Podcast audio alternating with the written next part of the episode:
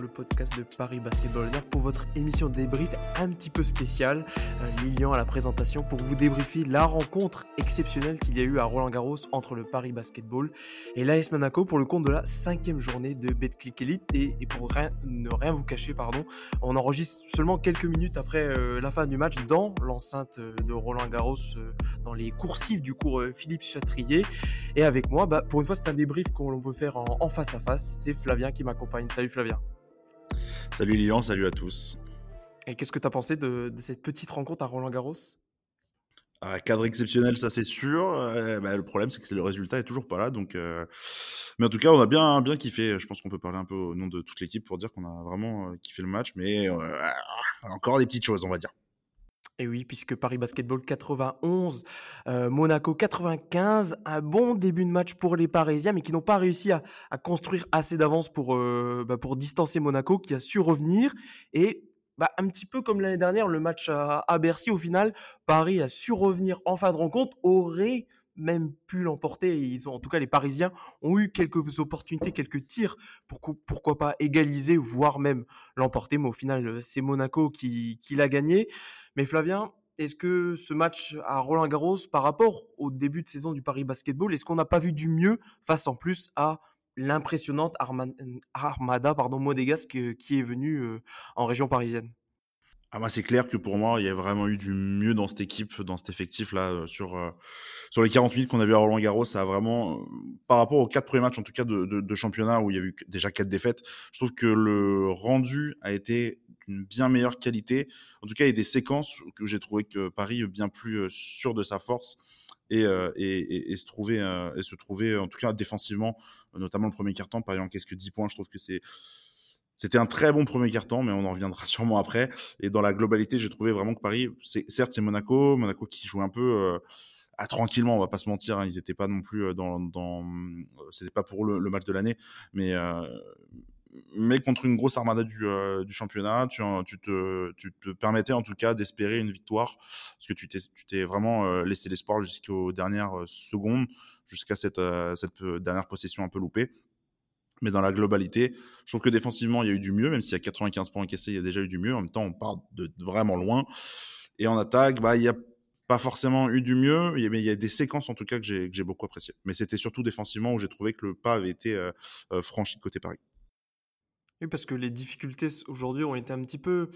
différente du, du, de ce qu'on a pu voir sur le début de saison. Alors c'est quelque chose qu'on avait pointé du doigt, les rotations, au final ça n'avait pas tellement pénalisé le, le Paris Basketball le, sur les premiers matchs, mais là aujourd'hui contre Monaco qui avait bah, au moins dix douze joueurs capables de, de jouer sur le parquet, et encore il y avait des absents comme euh, Domantas Motiejunas, mais là Paris a eu des problèmes de rotation, Amir Sims absent, Ismaël Magate qui a dû sortir pour cinq fautes, Dustin Seva qui a eu des gros problèmes de fautes, qui n'a pas pu beaucoup jouer dans cette rencontre.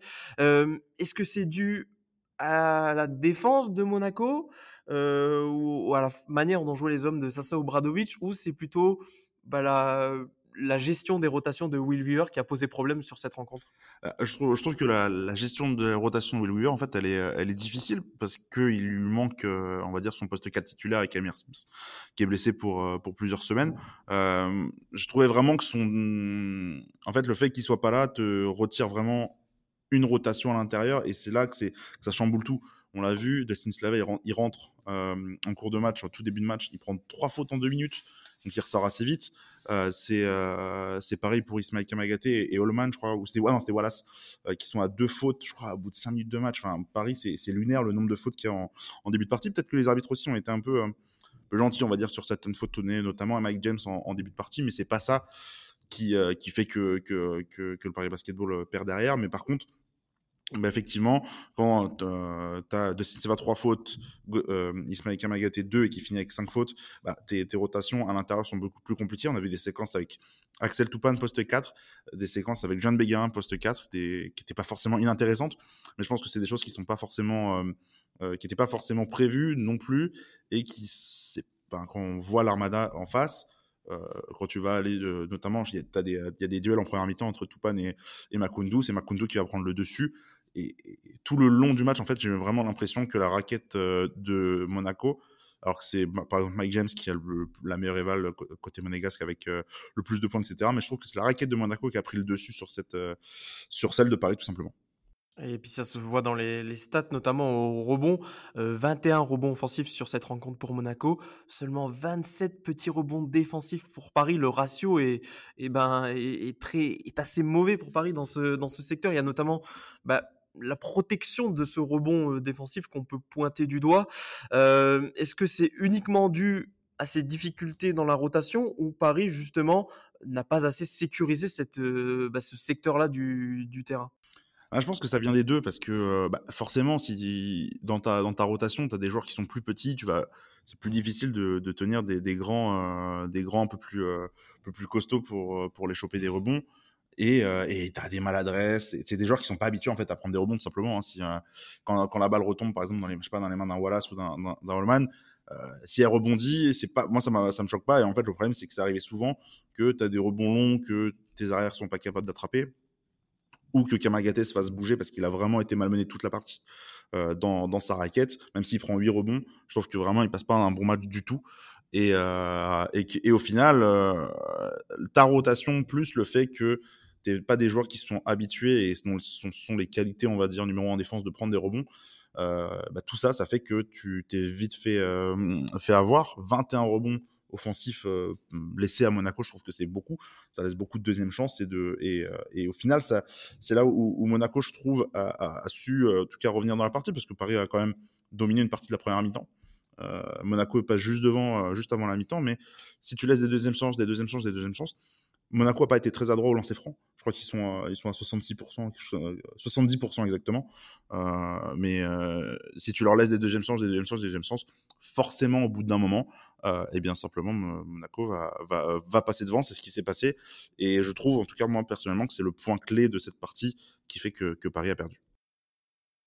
Et tu le mentionnais, Paris qui a fait un, un bon début de match, mais qui aurait pu être meilleur, notamment au goût de son entraîneur Will Weaver. Et c'est ce que nous disait l'entraîneur américain en conférence de presse. Il regrette que Paris n'ait pas su prendre un avantage plus conséquent dans ce début de match. On sentait un petit peu bah, les joueurs de Monaco pas forcément dans le rythme. Ils avaient aussi joué il y a très peu de temps en, en Euroleague. Et puis, il y avait aussi une enceinte voilà, à prendre en compte. Les Parisiens ont su, eux, bien démarrer. Euh, c'était un peu moins le cas pour Monaco. Et pour Will Weaver, ah bah Paris a loupé un petit peu le coche sur ce début de match. Paris, au lieu de peut-être, euh, bah, peut-être déjà prendre dix, quinze longueurs d'avance et peut-être ainsi euh, moins subir les, tu en parlais, les secondes chances qu'a eu Monaco qui leur ont permis de revenir dans la rencontre, peut-être pour moins subir ce, ce constat-là. Il aurait fallu tuer le match en première, euh, dans le premier quart-temps en tout cas. Est-ce que tu es d'accord avec cette analyse ou ah, au final, tu penses que Paris aurait quand même pu s'en sortir dans les dernières secondes de la rencontre ? Bah, c'est marrant, c'est que moi je me suis posé la question quand je jouais le premier quart-temps, je me demandais sur quel rythme, euh, enfin, qui avait, à qui ce rythme un peu euh, très défensif euh, était, le, était le mieux pour Paris ou pour Monaco. Je savais pas trop et je trouvais que Paris était en fait plutôt pas mal dans son match parce que Paris, bah, il y a seize dix à, à la fin du premier quart-temps et comme tu l'as dit, Will Weaver il est pas spécialement content du premier quart et je suis assez surpris parce que tu perds pas de ballon, alors t'es pas du tout efficace offensivement, mais en défense tu permets que dix points, que des shoots difficiles des deux côtés certes, mais en soi t'as, t'as six points d'avance. Je comprends en fait l'idée de on aurait pu mener plus et, euh, et qu'il était frustré que son équipe a pas joué comme elle aime jouer, c'est-à-dire euh, des, des, des, ballons, des contre-attaques très rapides, la transition, on joue sur des positions de moins de six secondes. Le problème en fait c'est que moi je trouve personnellement que Paris a perdu parce que euh, oui il y a eu des positions de moins de six secondes quand par exemple malheureusement Tyrone Wallace perd le ballon, euh, tu, euh, tu perds dix-sept ballons en, sur le deuxième, troisième, quatrième quart-temps en tout, c'est pas gérable c'est pas gérable que de, de perdre autant de ballons. Donc non, moi je trouvais le premier quart-temps justement vraiment euh, euh, c'était une belle entrée en fait.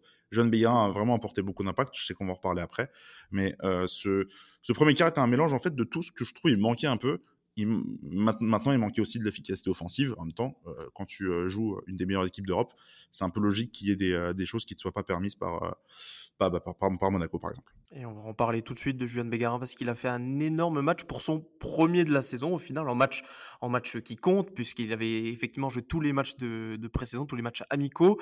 Mais là, c'était son retour après une blessure euh, à l'épaule et quel retour, vingt-huit points, dix sur seize au tir, cinq rebonds, une passe, trois interceptions, une seule perte de balles, quatre, provo- quatre fautes provoquées pardon, en trente-deux minutes pour un record à l'évaluation de trente.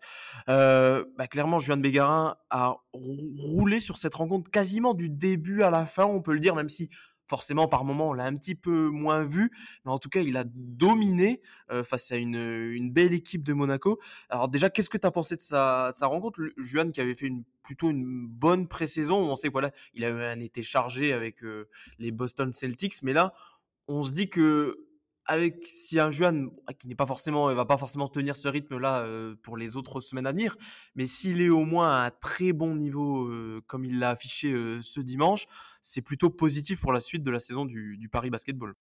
Effectivement, quand tu vois le, le... en fait, moi j'ai l'impression qu'il avait pas mal à l'épaule. Alors que c'est, c'est, c'est, c'est rigolo parce que il devait être absent un mois, euh, il a été un peu moins de trois semaines. Et, euh, et tout de suite, là, tu as l'impression qu'il était euh, revenu comme, euh, comme s'il était en, en, en, au meilleur de sa forme. C'est assez fou. Donc, euh, moi, j'ai beaucoup, beaucoup aimé son match, notamment en défense. C'est le profil de joueur à l'aile qui me manquait, en fait, à Paris depuis le début de saison, qui fait du lien, en fait, entre tes arrières et ton, et ton, et ton front de courte. C'est assez, euh, c'est assez fou. Le niveau qu'il a eu, tu vois, sur de la transition, il, enfin, je sais qu'on en discutait un peu en off juste avant de, de démarrer ce podcast. Quand tu le vois courir sur de la transition avec le ballon, tu sais en fait qu'il, où tu vois le chemin, tu te dis c'est pas possible qu'il y aille, mais avec le physique qu'il a, avec la vitesse et la coordination qu'il a avec le ballon, franchement, bah, c'est assez, c'est assez impressionnant. Il a, je trouve, très bien géré son match du début à la fin, euh, une très bonne sélection de tir dans, dans sa globalité. Il n'a pas été euh, visé par les fautes et enfin. Moi, je trouve que c'est un de ses meilleurs matchs à Paris depuis, euh, depuis, qu'il, depuis qu'il est arrivé, tout simplement. Je pense aussi, de toute façon, en termes d'évaluation, c'est son record, je pense, le disait en, en, en off avant. Globalement, euh, il n'y a absolument rien à redire de, de, de négatif sur le match de John Beah, que du positif. Et notamment aussi dans sa manière d'appréhender la rencontre et de, de le type de tir qu'il a pris aussi, qui m'a beaucoup plu. Euh, beaucoup de, il a été beaucoup drivé. Alors, on a des joueurs qui drivent dans l'équipe, Allman, Wallace sont capables, mais dans un style de plus de dribbleur. Julian, on le sait que c'est vraiment sur ses capacités athlétiques. Will Weaver l'a souligné en conférence de presse. Et c'est ça qui a fait la, la grosse différence. Euh, comment est-ce que... Comment est-ce que tu vois la suite maintenant qu'il est de retour? euh, il va devoir... Est-ce que tu le vois peut-être porter un petit peu plus la balle maintenant, surtout après ce genre de prestation? Porter la plus la balle, je ne sais pas. En tout cas, il va avoir un rôle vraiment important parce que bah, tu as Amir Sims qui est blessé. Je trouve que c'est, par rapport à Tupan, celui qui peut le plus jouer quatre. Alors là, justement, à l'instant, je viens de voir le, le, l'information passer, mais il y aurait a priori un pigiste qui va arriver à la place d'Amir Sims, qui est Jeremy Evans. Donc je, je, je, je, je vous laisse checker. Voilà, bah, voilà. Pour, pour ne rien vous cacher, voilà qu'on enregistre juste après le match. C'était effectivement le cas. Preuve qu'on est, on est en, en plein enregistrement. Donc euh, non, non, ça... Preuve que aussi il y a un pigiste qui va arriver et qui va pouvoir peut-être euh, euh, redonner un peu de rythme à cette, à cette raquette. En tout cas, c'est pas quinze... on n'attend pas qu'un pigiste aussi du côté de Paris. Ce serait bien aussi d'avoir des, une rotation plus, plus, euh, plus effective avec un, un vrai intérieur, un vrai pivot en plus. Mais est-ce qu'il va avoir plus la balle? Peut-être, parce que quand tu vois que la, les, le nombre de pertes de balles, en tout cas, que, que tes deux arrières euh, génèrent, enfin, c'est les, euh, euh, voilà, je crois que c'est cinq virgule quatre depuis le début de saison par match, et, euh, et Kyle Allman, c'est quatre virgule deux par match depuis le début de saison. Donc, à eux deux, ils sont quasiment à dix pertes de balles, ce qui est assez fou. Tu te dis pourquoi pas de faire un peu mieux tourner. C'est ça aussi, d'ailleurs, que moi j'avais bien aimé en, en début de partie, c'est que le ballon, je trouvais, tournait bien, même si les tirs étaient difficiles parce que Monaco défendait bien, je trouvais que le ballon tournait vachement bien. Et encore une fois, bah, c'est quand il y a de l'I S O, que c'était un peu plus compliqué, donc pourquoi pas donner la balle à Bégarin sur de la transition.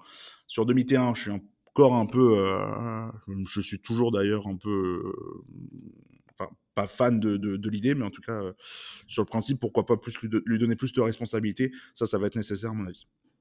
Oui, t'as Ernaud Wallace qui a en plus perdu neuf ballons sur ce match, donc ça illustre ce que tu disais sur les... sur les, les moyennes statistiques de, des arrières du Paris Basketball qui perdent énormément de ballons, et ce depuis, depuis le début de la saison. On verra si ça s'améliorera pour la, la suite des matchs. Euh, Paris qui va rejouer dès, la, dès mercredi contre euh, La Poel Tel Aviv, et qui en championnat jouera euh, Pau, un déplacement encore euh, compliqué pour les Parisiens pour, euh, bah, pour décrocher leur première victoire après euh, voilà, cinq défaites en, en championnat. La Poel Tel Aviv qui, a, qui eux aussi ont gagné leur premier match en Eurocup, c'était contre les London Lions, donc voilà, un adversaire important pour Paris. Il faudra encore une fois se relancer en Eurocup. Euh, pour finir, il n'y a pas eu de match désespoir cette, ce week-end contre Monaco. Euh, donc voilà, ils joueront aussi contre Pau euh, la semaine prochaine. Et voilà, c'est ainsi que se termine ce débrief euh, voilà, un petit peu spécial, ce débrief spécial Roland Garros du match euh, Paris-Monaco. Euh, on espère peut-être qu'il y en aura d'autres dans le futur. Ce serait, c'était plutôt une expérience agréable. Comment tu l'as vécu toi en, en un petit mot, Flav? Parce que c'est quand même, même pour eux, c'était une expérience euh, inédite pour les joueurs, mais également pour nous quand même d'être dans les dans les coursifs de Roland Garros, un Roland Garros un petit peu voilà refait à neuf depuis depuis pas si longtemps que ça. C'était quand même une belle expérience. Ah, c'était une super expérience. Moi, je sais que je préfère en fait Roland Garros à Bercy pour le basket. C'est, je sais qu'on se le disait un petit peu aussi, mais euh... bah, alors, alors, effectivement, ça, le, le basket vient très rarement parce que ça fait soixante-dix ans qu'il n'y avait, avait pas eu de match de basket à, à, à Roland Garros, mais euh... mais je sais pas, le, le, la manière dont, dont le, donc, du coup, le cours Philippe Chatrier est, est agencé, c'est vraiment sympa. Et puis, euh, tous les à côté, là, tout ce que nous, on peut voir, en tout cas, euh, tout ce qui est salle de presse, et cetera. Franchement, c'est, euh, c'est assez, assez génial. Et puis, euh, bah, faudra voir. De toute façon, normalement, il y a deux, deux matchs à Bercy cette année. Donc, euh, faut, faut contre deux grosses équipes, logiquement. À voir, euh, à voir si on aura préféré. Mais je sais qu'en tout cas, moi, personnellement, euh, c'est le match délocalisé que j'ai le plus, préf- euh, plus euh, kiffé, en tout cas, dans, depuis, euh, depuis que Paris en organise. Et c'est ainsi que se termine ce débrief du match Paris-Monaco. On vous invite comme d'habitude à nous suivre sur les réseaux sociaux arobase paris b tiret du huit on air sur Twitter et Paris Basketball on air sur Instagram et Facebook. Merci à vous et on se dit à très vite. Bye bye.